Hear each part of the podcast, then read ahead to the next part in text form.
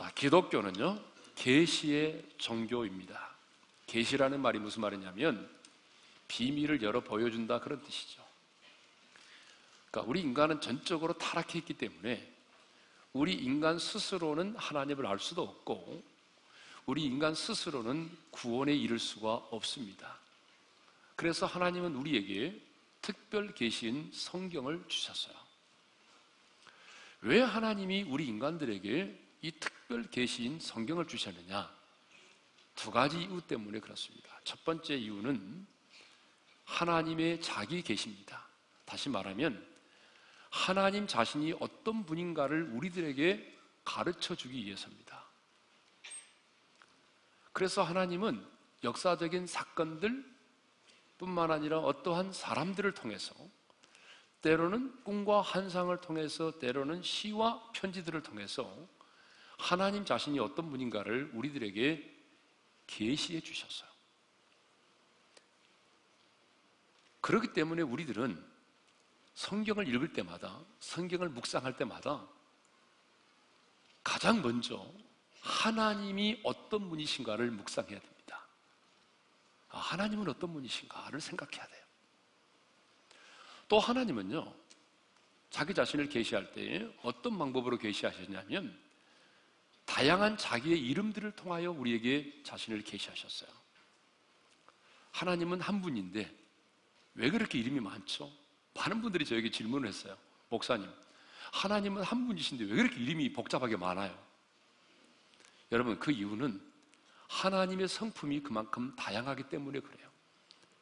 그래서 하나님은 그 당신의 다양한 성품들을 자기의 이름들을 통하여 계시하심으로 하나님이 어떤 분인가를 우리에게 나타내 보여주신 것입니다.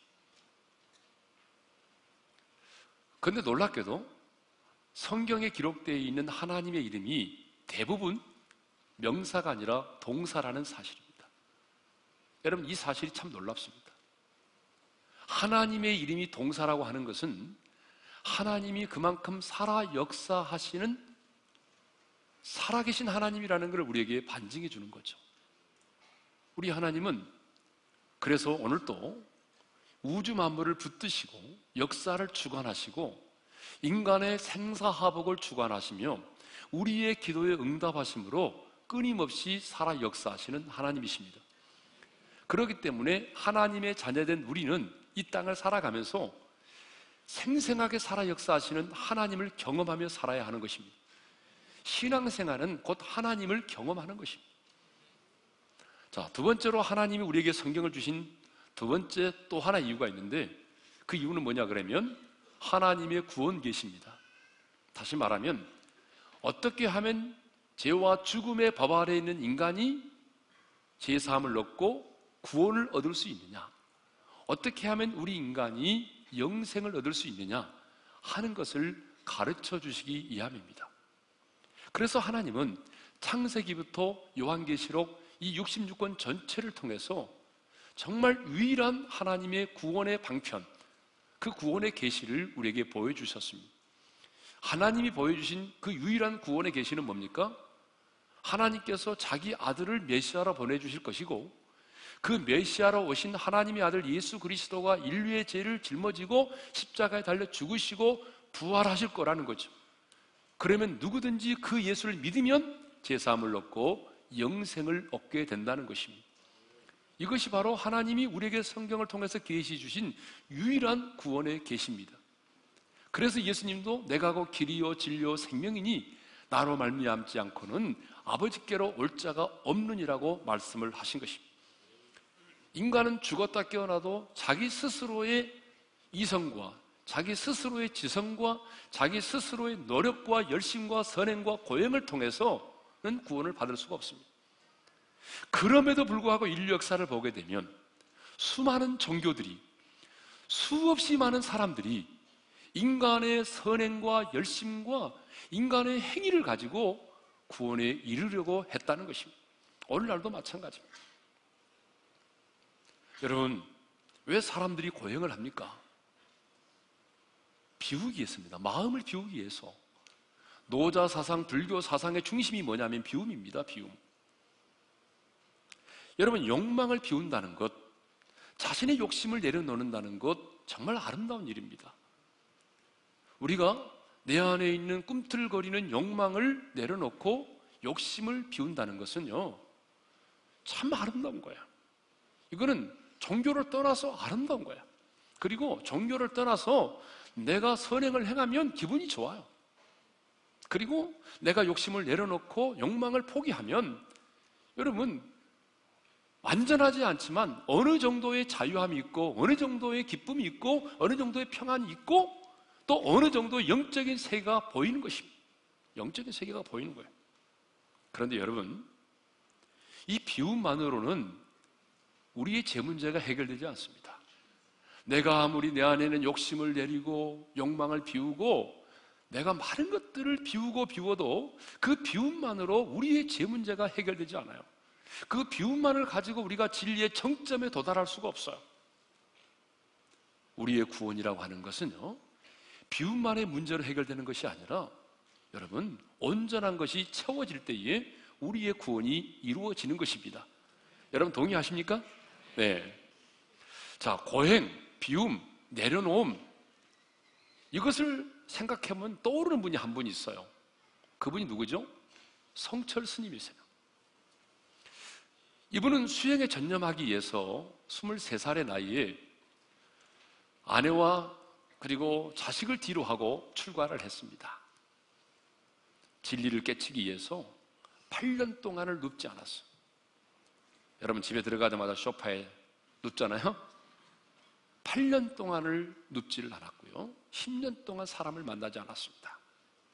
박정희 대통령이 한번 만나자고 했는데도 수행에 방해가 된다면서 만나지 않았습니다. 그리고 무소유의 삶을 실천하다가 참 세상을 떠났습니다. 인간적으로 보게 되면 대단히 존경을 받을 만한 분입니다. 이렇게 오랜 세월 동안 여러분 눕지도 않고 사람도 만나지 않고 끊임없이 끊임없이 비움의 삶을 살다 보니까 이분은 남들이 보지 못하는 영적인 세계를 보았습니다.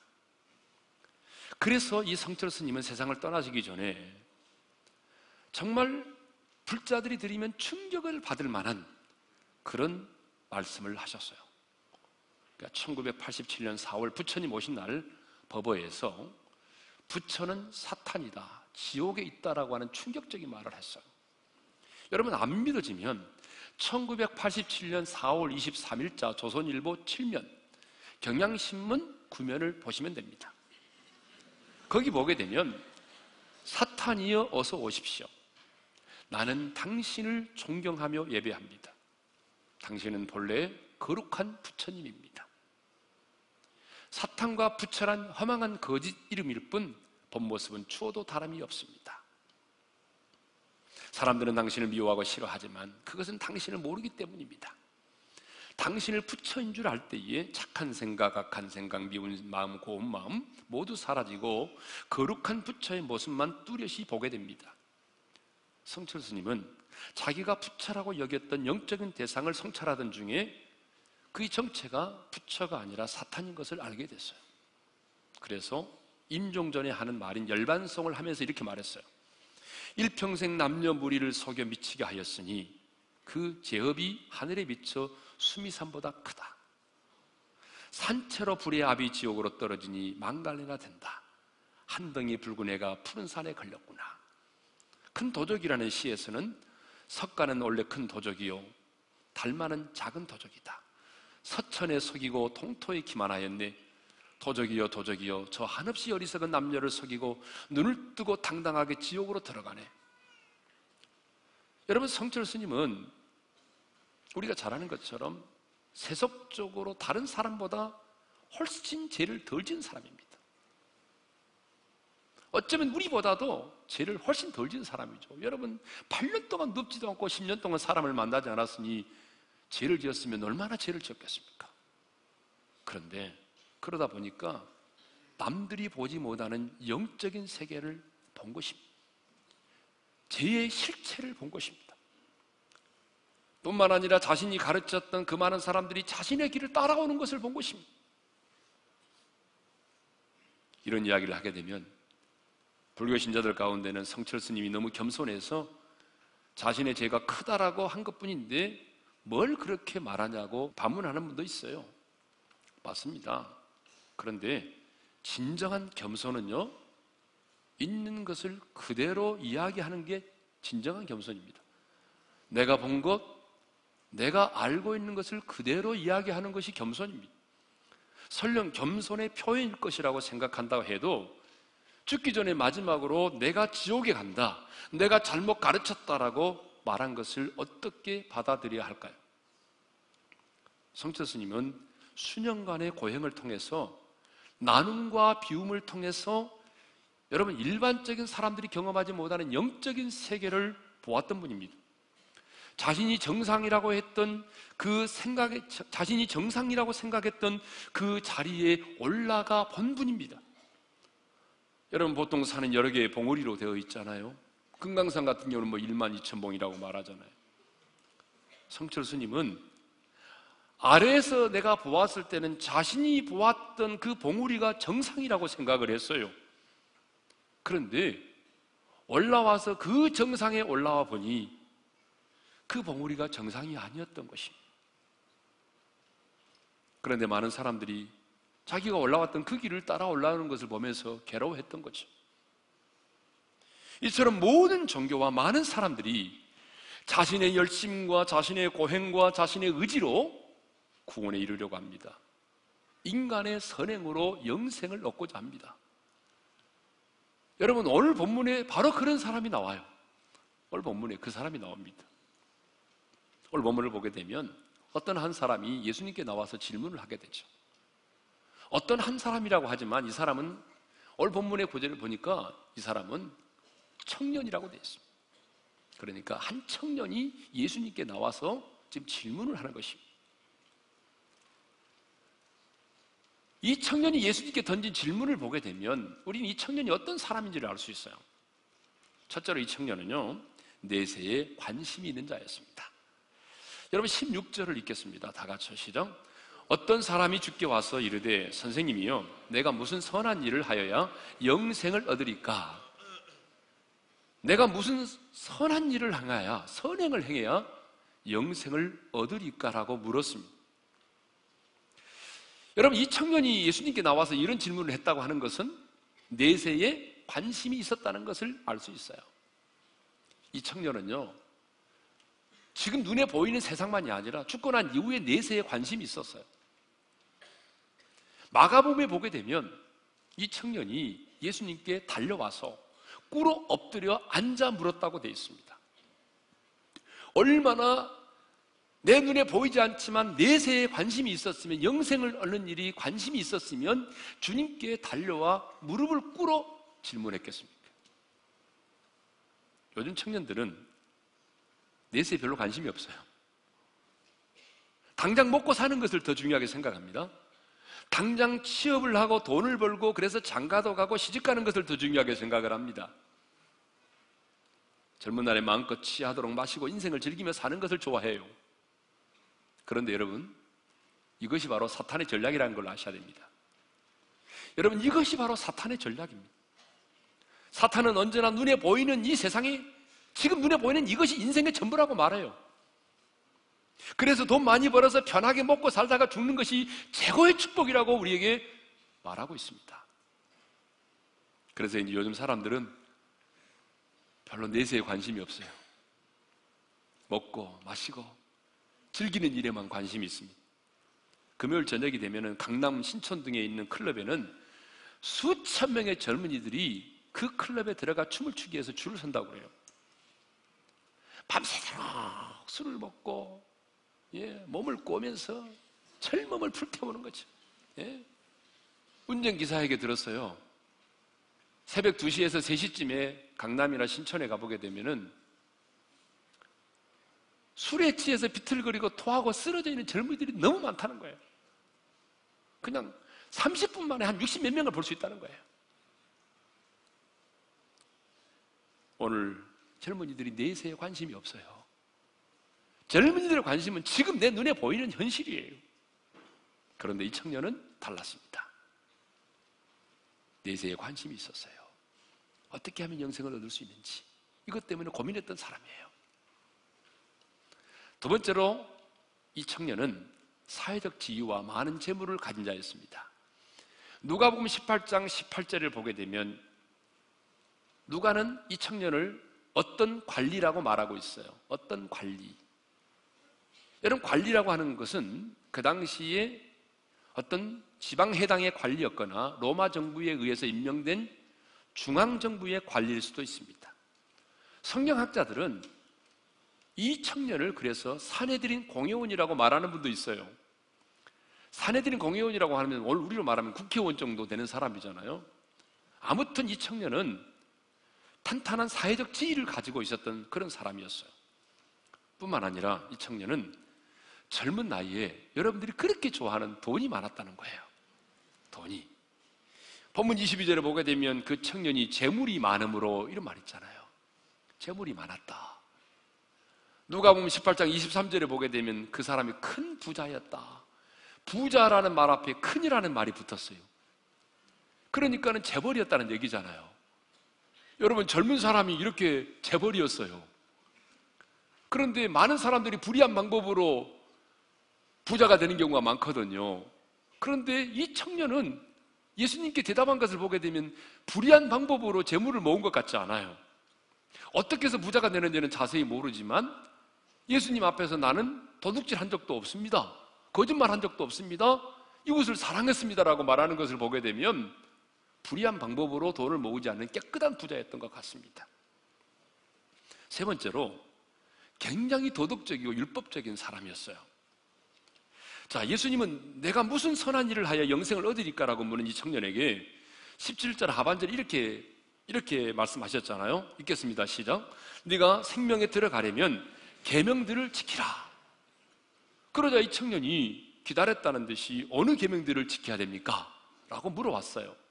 그때 예수님이 18절 하반절에서 19절까지 이렇게 말씀하십니다. 다 같이 읽습니다. 시작. 예수께서 이르시되 살인하지 말라, 간음하지 말라, 도둑질하지 말라, 거짓 증언하지 말라, 내 부모를 공경하라, 내 이웃을 내 자신과 같이 사랑하라. 여러분, 왜 예수님은 이 청년에게 나를 믿으라. 그리하면 너와 내 집이 구원을 얻게 될 거다. 이렇게 말씀하지 않으시고 계명을 지키라고 말씀하셨을까요? 그것은 율법적인 구원관을 가지고 있는 이 젊은 관원에게 스스로 자기 자신을 돌아보도록 하기 위함이었습니다. 스스로 자신을 돌아보아서 아 나는 내 안에 있는 죄성 때문에 근본적으로 율법을 지켜 행할 수 없는 사람이로구나 그 사실을 깨닫도록 하기 위해서죠. 인간의 행함으로는 구원이 불가능하구나 라고 하는 사실을 깨닫도록 하기 위해서 계명을 지키라고 말씀하신 거죠. 사실 하나님이 우리에게 율법을 주신 것은 율법을 지켜서 다 구원에 이를 수 있도록 하기 위함이 아니라 따지고 보게 되면 율법을 지켜 행할 수 없다는 인간의 한계와 재성을 깨닫게 하기 위해서 하나님이 우리에게 율법을 주신 것입니다. 그런데 이 부자 청년은요, 기다렸다는 듯이 이 모든 것을 내가 지켰나이다. 라고 대답을 했어요. 20절을 다 같이 읽겠습니다. 시작. 그 청년이 이르되 이 모든 것을 내가 지켜 싸운데 아직도 무엇이 부족하니까 따라서 합시다. 이 모든 것을 내가 지켜 싸운데 이 모든 계명을 다 지켰다라고 자신 있게 말을 했습니다. 사실 이렇게 계명들을 지키며 산다는 것은 여러분 쉬운 일이 아니잖아요. 얼마나 많은 사람들이 간음을 하고 살인을 하고 도둑질을 합니까? 얼마나 많은 사람들이 오늘 거짓을 말합니까? 오늘 얼마나 많은 사람들이 부모를 공경하기는 커녕 부모를 무시하고 힘들게 합니까? 오늘 얼마나 많은 사람들이 이웃을 사랑하기보다 이웃을 힘들게 하고 피곤하게 합니까? 그런데 적어도 이 청년은 그렇게 살지 않았습니다. 그러니까 사람의 눈에 이 청년은 굉장히 도덕적이고 윤리적이고 율법적인 사람이었습니다. 반듯한 삶을 살아온 사람입니다. 인간적으로 보면 여러분 이런 청년이 어디 있습니까? 여러분 딸을 가진 부모는 아마 그런 사람이 있으면 내 딸을 주겠다 라고 아마 생각을 했을 겁니다. 정말 이 청년은 내세에 관심을 가지고 있었던 사람이에요. 남이 부러워할 정도의 탄탄한 사회적 지위를 가지고 있었던 사람입니다. 거기다가 젊은 날에 또 부자였습니다. 율법을 다 지켰다고 고백할 정도로 도덕적이고 율법적인 윤리적인 사람이었습니다. 성품적으로도 주님 앞에 겸손히 무릎을 꿇을 만큼 겸손한 사람이었습니다. 그 시대에 종교적으로도 흠이 없는 사람이었습니다. 육체적으로도 여러분 젊음을 가지고 있는 건강한 사람이었습니다. 우리가 볼 때 이 사람 정말 완벽한 사람이었습니다. 우리가 볼 때 정말 이 사람 부족함이 없는 사람이었습니다. 사회적으로 볼 때도 정말 성공한 사람이었습니다. 이보다 더 좋은 스펙을 가진 사람 누가 있습니까? 정말 딸을 가진 부모들이 내 딸을 맡기고 싶을 그런 행복의 성공할 조건들을 다 가지고 있는 그런 완벽한 사람들이었습니다.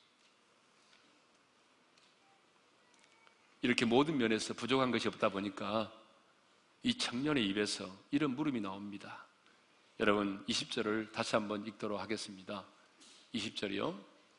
그 청년이 이르되 이 모든 것을 내가 싸운데 아직도 무엇이 부족하니까 한번 따라서 합시다. 아직도 무엇이 부족하니까. 여러분 이 청년에게 있어서 가장 큰 문제는 뭐냐면 문제가 없다는 것입니다. 너무 어렵습니까? 여러분, 이 청년에게 가장 큰 문제가 있다면 문제가 없다는 거예요. 부족함이 없다는 거예요. 도덕적으로, 종교적으로, 신체적으로, 가정적으로, 사회적으로, 성품적으로, 물질적으로 뭔가 부족함이 있어야 되는데 이 청년에는 부족한 것이 단 하나도 없었다는 것입니다. 좀 더 미리 말하자면 이 청년은 자신이 영생을 얻는 데 있어서 부족함이 전혀 없는 사람으로 착각을 하고 있었습니다.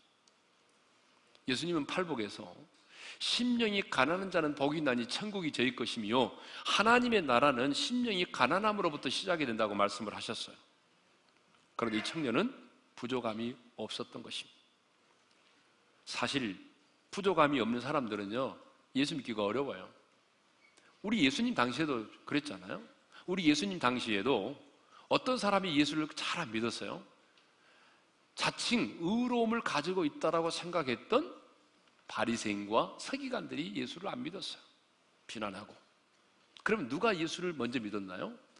자타가 인정하는 세리와 창기들이 예수를 믿고 천국에 들어갔다라고 주님이 말씀하셨습니다. 여러분, 왜 오늘 사람들이 예수님을 영접하지 않습니까? 너무나 많은 죄를 지어서입니까? 아닙니다, 여러분. 제가 분명히 말씀드리는데 어떤 사람도 죄를 너무 많이 지었기 때문에 여러분 구원을 받지 못하는 사람은 한 사람도 없습니다. 나는 너무나 많은 죄를 지어서요. 아닙니다. 너무나 많은 죄를 지었기 때문에 그 죄 때문에 여러분 구원받지 못하는 사람은 아무도 없어요. 문제는 뭐냐면 자신의 부족함을 느끼지 못한다는 것입니다. 사실 전도를 해보면요. 여러분, 누가 제일 어렵던가요? 누가 어려워요? 망가진 사람? 아니에요. 전도를 해보면 제일 힘든 사람이 있어요. 자신의 의로움을 가지고 있는 사람. 자기 삶에 부족함이 없는 사람. 나는 법 없이도 사는 사람이야. 그러니까 다른 사람에게 가서 전도해. 나는 당신보다 더 깨끗하게 살아왔어. 이렇게 말하는 사람. 자기의 의로움을 가지고 있는 사람. 자기의 삶에 부족함이 없는 사람. 여러분, 이런 사람들 전도하기가 진짜 어렵습니다. 예?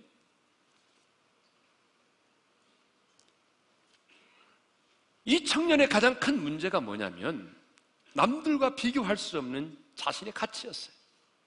적어도 나는 다른 사람들보다 가치가 있다는 영적인 교만이었어요. 내가 이렇게 도덕적으로 윤리적으로 선행을 행하며 살아왔는데 더 이상 내가 무엇을 행하며 살아야 한다는 말인가? 영적인 교만이 있었습니다. 이렇게 예수님 앞에서 자신의 완벽한 가치를 드러냈던 이 청년에게 주님은 내 소유를 팔아 가난한 자에게 주고 나를 따르라고 말씀을 하셨습니다. 21절인데요. 21절 아마 다 같이 읽겠습니다. 시작. 예수께서 이르시되 내가 온전하고자 할진대 가서 내 소유를 팔아 가난한 자들에게 주라 그리하면 하늘에서 보화가 내게 있으리라 그리고 와서 나를 따르라 그런데 안타깝게도 이 부자 청년은 예수님의 말씀을 거절하죠 22절을 읽겠습니다 다 같이요 그 청년이 재물이 많음으로 이 말씀을 듣고 근심하며 가니라. 여러분, 왜 이 청년이 근심하며 예수님을 떠나갔죠? 주님은 분명히 이렇게 말씀합니다. 이 청년이 떠나간 이유를 재물이 많았기 때문이라고 말하고 있어요. 재물이 많았기 때문에 내 소유를 팔아서 가난한 자에게 주라고 하는 주님의 말씀이 자기에게 큰 근심이 되었던 것입니다. 여러분 그렇습니다. 똑같은 말씀이지만요. 재물이 많은 사람에게는 이 말씀이 근심이 될 수 있다는 거죠. 그런데 이 청년이 만일 가진 것이 별로 없는 사람이었다고 한다면 이 말씀 때문에 근심하겠습니까? 근심 안 합니다. 돈이 있었기 때문에 근심한 거지 돈이 없으면 이 사람 근심 안 합니다. 이 부자 청년은 자기 자신은 모든 면에 있어서 부족함이 없다라고 생각하고 있었지만 누가복음을 보게 되면 주님은 그에게 이렇게 말씀합니다. 내게 한 가지 부족한 것이 있다. 자기 자신은 모든 면에 있어서 부족함이 없다고 말하지만 주님은 말씀하셨어요. 내 인생에 내게 부족한 것이 있다. 이 부자 청년에게 있어서 가장 큰 문제가 뭐죠? 그 한 가지 부족한 것이 뭐죠? 물질에 대한 사랑, 재물에 대한 집착이었던 것입니다. 그런 영생을 얻기 위해서 자신의 자존심을 버리고 여러분 갈릴리 나사렛 출신 목수 앞에 나와서 무릎을 꿇었지만 물질에 대한 예착은 버리지 못했습니다. 성경을 보게 되면 예수님께서 만나는 모든 사람에게 이렇게 요구하신 적은 없었습니다. 그렇죠. 내 소유를 팔아 가난한 사람에 주고 나를 따르라. 이렇게 말씀하신 적이 없었습니다. 여러분 예수님이 오늘 이 부자 청년 외에 또 다른 곳에서 그렇게 말씀하신 적이 있습니까? 없습니다. 물질에 집착하고는 이 부자에게만 주님께서 내게 있는 것을 팔아 가난한 자들에게 나눠주고 나를 따르라고 말씀을 하셨습니다. 왜 그랬을까요? 이 물질에 대한 집착이 이 청년으로 하여금 주님을 따르지 못하도록 만들고 있기 때문에 그렇습니다. 그 물질에 대한 집착이 이 청년에게 있어서는 영적인 아킬레스건이었습니다. 그러므로 내게 있는 모든 소유를 팔아서 가난한 사람에게 주고 나를 따르라고 하는 이 말씀은 여러분 오해하면 안 됩니다. 선행을 행하라는 말씀도 아닙니다. 무소유로 살라는 말씀도 아닙니다.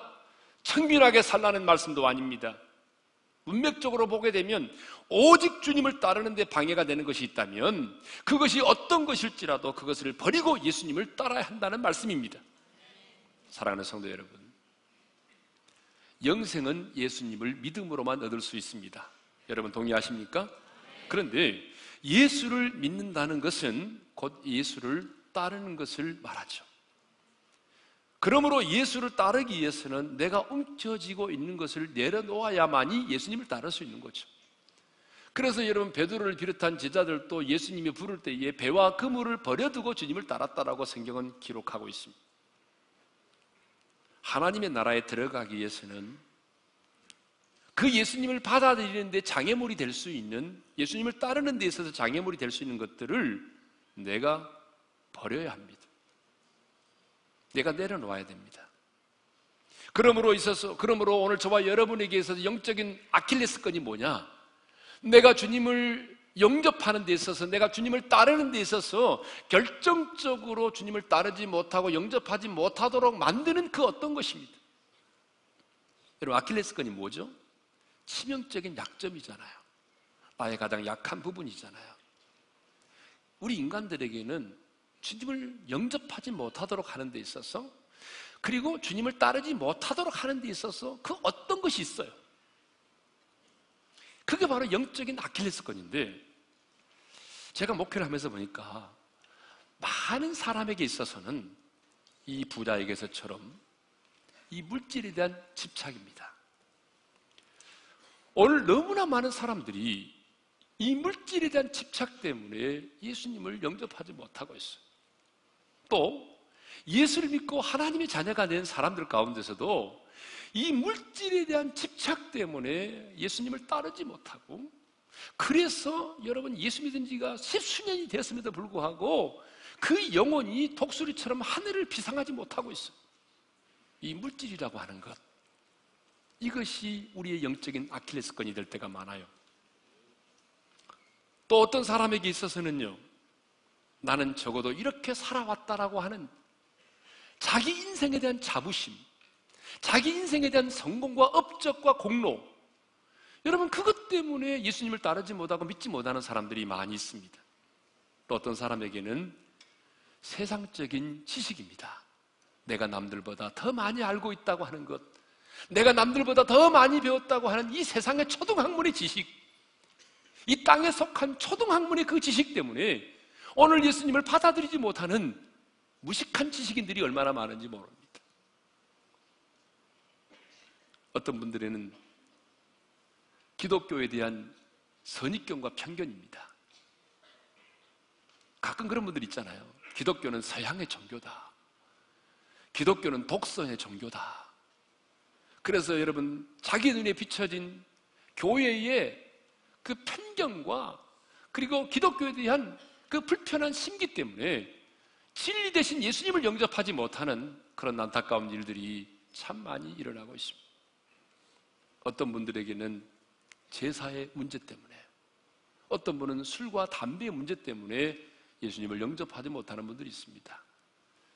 여러분, 술과 담배의 문제가 나왔으니까 언급하고 넘어가죠. 분명히 여기 있는 중에, 분 중에도 술과 담배를 하는 분이 계세요. 그런데 여러분, 술과 담배는 우리의 구원의 조건은 아닙니다. 그것이 우리의 구원을 결정하는 건 아니에요. 그렇지만, 술과 담배를 사탄이 강력한 도구로 사용한다. 그래서 우리로 하여금 하나님께 가까이 나가지 못하도록 만들고 우리의 영혼을 어때요? 흐리게 만들고 우리 육체를 병들게 만들고 이런 여러 가지 이유 때문에 여러분 우리가 술과 담배를 금하는 것이죠. 그러니까 여러분 술과 담배 때문에 고민하는 분이 있으면 정리를 잘 합시다. 일단은 예수 믿고 구원받는 게 먼저입니다. 예배 시간에만 술 잡수지 말고 담배 피지 마세요. 나가서 저 밖에서 피는 거 괜찮아요. 그러나 내가 주님을 만나서 주님의 생명이 내 안에 들어오고 하나님의 성령이 내 안에 거하시면 여러분 말하지 않아도 점진적으로 끊어지게 되어 있고 변화되게 되어 있습니다. 그래서 술과 담배 문제를 내가 끊고 예수 믿으리라 그렇게 생각하지 말고 일단 예수를 믿는 게 먼저라는 사실입니다. 자, 그렇다면 오늘 여러분에게 있어서 영적인 아킬레스건이 뭐죠? 여러분으로 하여금 지금 주님을 따르지 못하도록 주님을 영접하지 못하도록 만드는 그 어떤 것. 아니, 여러분들로 하여금 독수리처럼 내 영혼이 하늘을 날아야 되는데 오늘도 날지 못하고 푸석푸석거리면서 이 땅에서 머물고 있도록 만들어내는 그 어떤 것. 여러분 있어요. 말하지 않아도 지금 말씀을 듣는 순간 성령께서 여러분들이 각 사람이 말씀하셨을 거예요. 어떤 사람에게는요, 자존심일 수도 있고요, 어떤 사람에게는 돈일 수도 있고요, 어떤 사람에게는요, 사람과의 관계일 수도 있고요, 어떤 사람에게는요, 자녀, 자기 자녀 문제가 될 크더라고요. 만일 우리가 오늘 성령께서는 오늘 내 안에 너의 영적인 아킬레스건은 이거다 라고 말씀을 해주지만 그 영적인 아킬레스건을 끊어버리지 못한다면 그렇게 용감했던 전사 아킬레스가 자신의 용명을 자랑하다가 그의 발뒤꿈치에 화살을 맞고 쓰러졌듯이 우리도 언젠가는 이것들 때문에 쓰러지고 넘어지는 날이 온단 말입니다. 그러나 오늘 이 시간 주님을 따르지 못하도록 만드는 나의 영적 아킬레스건들을 과감히 내가 끊어버린다면 여러분의 영혼은 오늘 이 시간 독수리처럼 하늘을 날아오르게 될 것입니다. 여러분의 인생 가운데 부어주시는 새로운 하나님의 은혜를 경험하게 될 것입니다. 아니, 여러분의 연약함이 그리스도 안에서 벗어지게 될 것입니다. 주께서 여러분의 인생을 더 확실하게 붙들어 주실 것이고, 이전에 보지 못했던 하나님의 영광을 보게 될 것입니다. 오늘 주신 말씀을 마음에 새기면서 우리가 부르고 싶은 찬양이 있습니다. 주께 가오니 날 새롭게 하시고, 독수리 날개쳐 올라가듯 나 주님과 함께 일어나 걸으리. 우리 찬양하십시다. 주께 가오니 날 새롭게 하 나의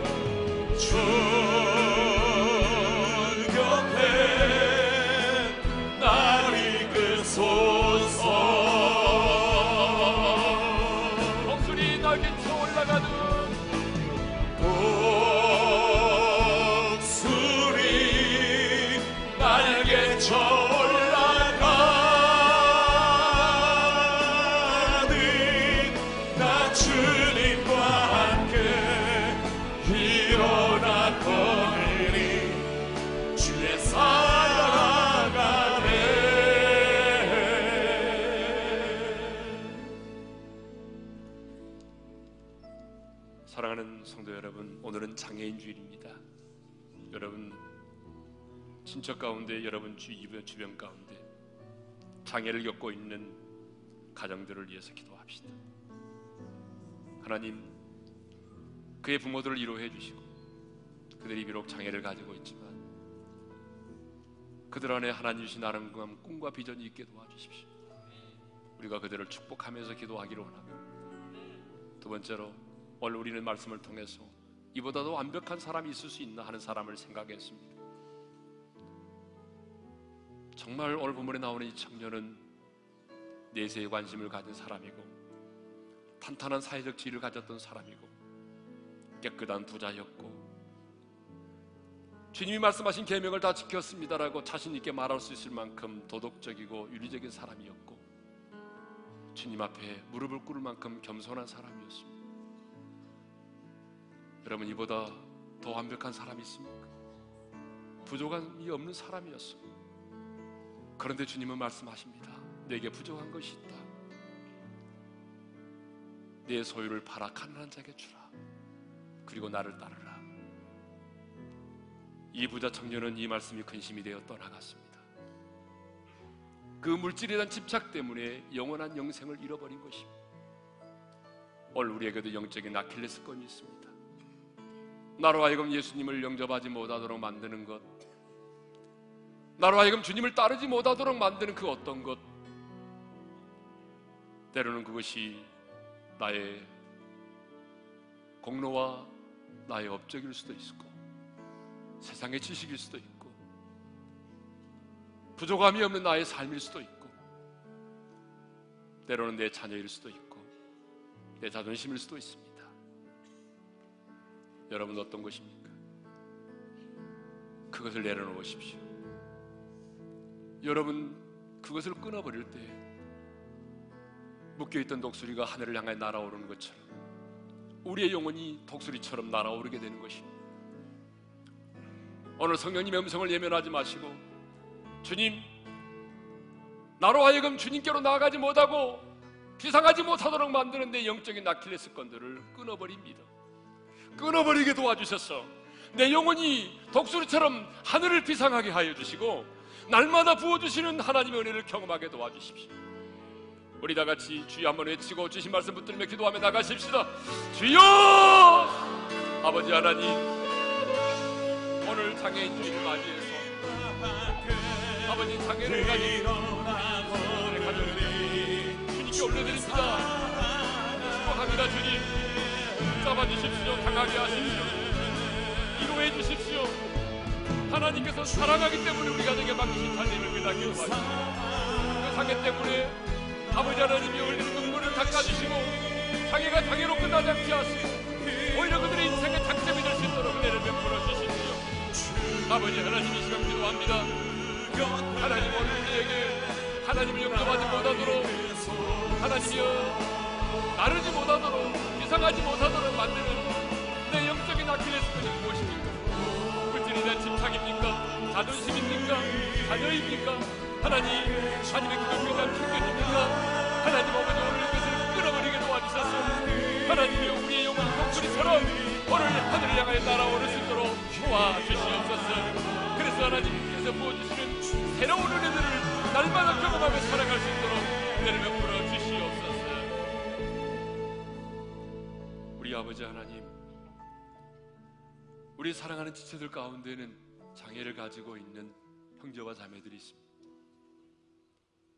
하나님 인생의 장애가 인생의 약점이 되지 않도록 도와주시고 도리어 전화 이복이 될 수 있도록 은혜를 베풀어 주십시오. 그들의 부모를 위로해 주시고 소망을 주십시오. 주님 오늘 우리에게도 주님을 만나지 못하고 따르지 못하게 하는 그런 영적인 아킬레스건이 있습니다. 깨닫게 해주심을 감사합니다, 성령님. 물질에 대한 집착입니까? 나보다 많이 배웠다고 하는 세상의 지식입니까? 나의 의로움입니까? 자녀입니까? 기독교에 대한 편견입니까?